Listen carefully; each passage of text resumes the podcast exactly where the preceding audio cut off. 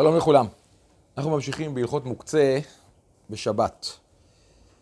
הזכרנו את סוגי המוקצה, נשלים עוד אה, סוגי מוקצה. הזכרנו את אה, מוקצה מחמת חסון כיס, אה, שנדבר עליו יותר בהמשך, נפרט עליו. אמרנו שיש כלי שמלאכתו לאיסור, כלי שמלאכתו להיתר, כאשר מוקצה מחמת חסון כיס אסור לטלטלו שלא לצורך גופו ושלא לצורך מקומו, לעומת כלי שמלאכתו לאיסור שמותר לטלטלו לצורך גופו ו/או מקומו, וכלי שמלאכתו להיתר מותר גם מחמה לצל. כלומר, גם אם הוא ייפסד, גם אז מותר להוציאו. אה, ישנם עוד סוגי מוקצה, סוגי מוקצה נוספים, בסיס לדבר האסור, כלומר שיש בסיס, למרות שהבסיס עצמו יכול להיות לא מוקצה כשלעצמו, אבל מונח עליו דבר האסור, הבסיס מקבל את דין הדבר האסור, נפרט את זה בהמשך. ישנו בסיס דבר האסור והמותר, כאשר מונח גם דבר מותר וגם דבר אסור. אה, גם אז הבסיס מקבל את דין הדבר, אלא אם כן הדבר המותר חשוב יותר מהדבר האסור. אה, יש אה, דברים שאין בהם מוקצה בכלל.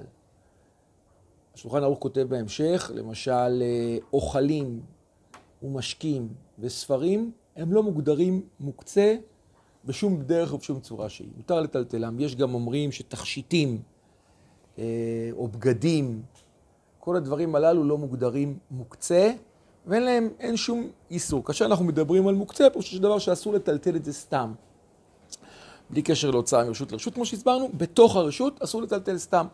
אז אם יש אה, אה, כלי שמלאכתו לאיסור, אז מותר לטלטל אותו רק לצורך גופו ואו מקומו וכולי.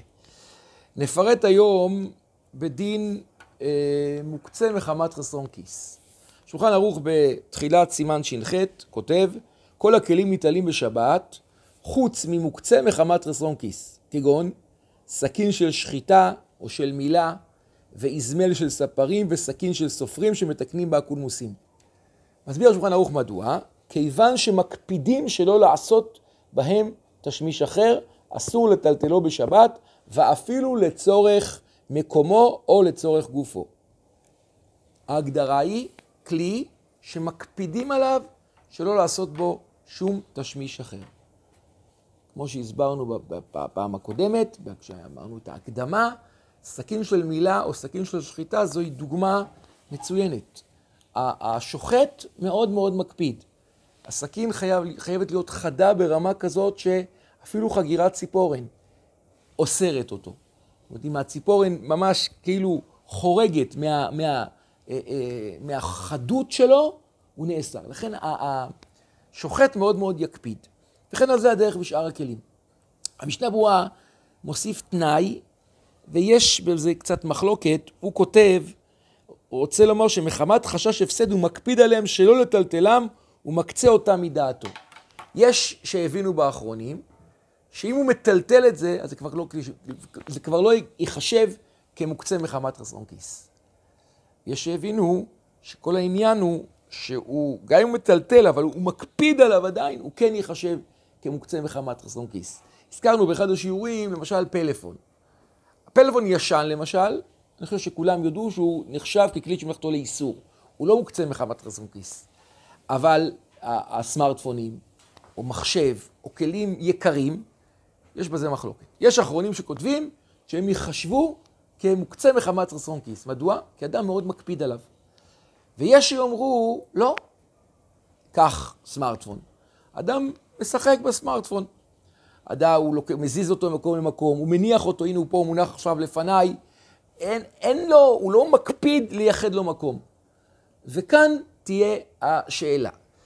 וזוהי מחלוקת. שאר הדברים יש, אה, אה, שאדם מקפיד עליהם וגם מקצה להם מקום, בוודאי. אם הוא לא מקצה, מקצה להם מקום, יש מחלוקת. למשל, בשמירת שבת כהלכתה הוא נותן רשימה ארוכה, תעודת זהות, ויזה, כרטיס ויזה, כרטיס, כל כרטיסי האשראי למיניהם. הוא אומר שכל זה נחשב כמוקצה מחמת רצון כיס. יש חולקים ואומרים שלא, שזה לא ייחשב, אבל הרבה אחרונים כן, חולק, כן אה, אה, חוששים לעניין הזה. ואומרים שכל דבר שהוא אה, חשוב כשלעצמו, זה מוקצה מחמת רצון כיס. נקודה אחרונה, מחלוקת אחרונים, האם מוקצה מחמת רצון כיס צריך להיות כלי שמלאכתו לאיסור או לא. ערוך השולחן כותב, ובעקבותיו הולך גם אה, הרב עובדיה יוסף, הם כותבים שרק כלי שמלאכתו לאיסור, שאני אה, אה, אה, מקפיד עליו, הוא ייחשב, למשל, אה, לדוגמה, אמרנו סכין של מילה, סכין של שחיטה. הרבה אחרונים כותבים לא, זה לא קשור. למשל, תמונה. תמונות, תמונה יקרה שאדם מקפיד שהיא תהיה בקיר. זאת לא תהיה הנפקא מינה. או כל הלוחות בית הכנסת, לוחות שיוויתי השם נגדי תמיד, וכל הלוחות הללו. לפי ערוך השולחן, זה לא יהיה מוקצה מחמת רצון כיס, מכיוון שזה לא כלי שבכתו לאיסור. אז מותר אם יש צורך להוריד את התמונה ולהחזיר אותה. לפי השמירת שבת כהלכתה ופוסקים אחרים, אה, נראה, נראה גם, אני חושב שגם כך דעת המשנה ברורה, שצריך להחמיר בדבר. עד כאן.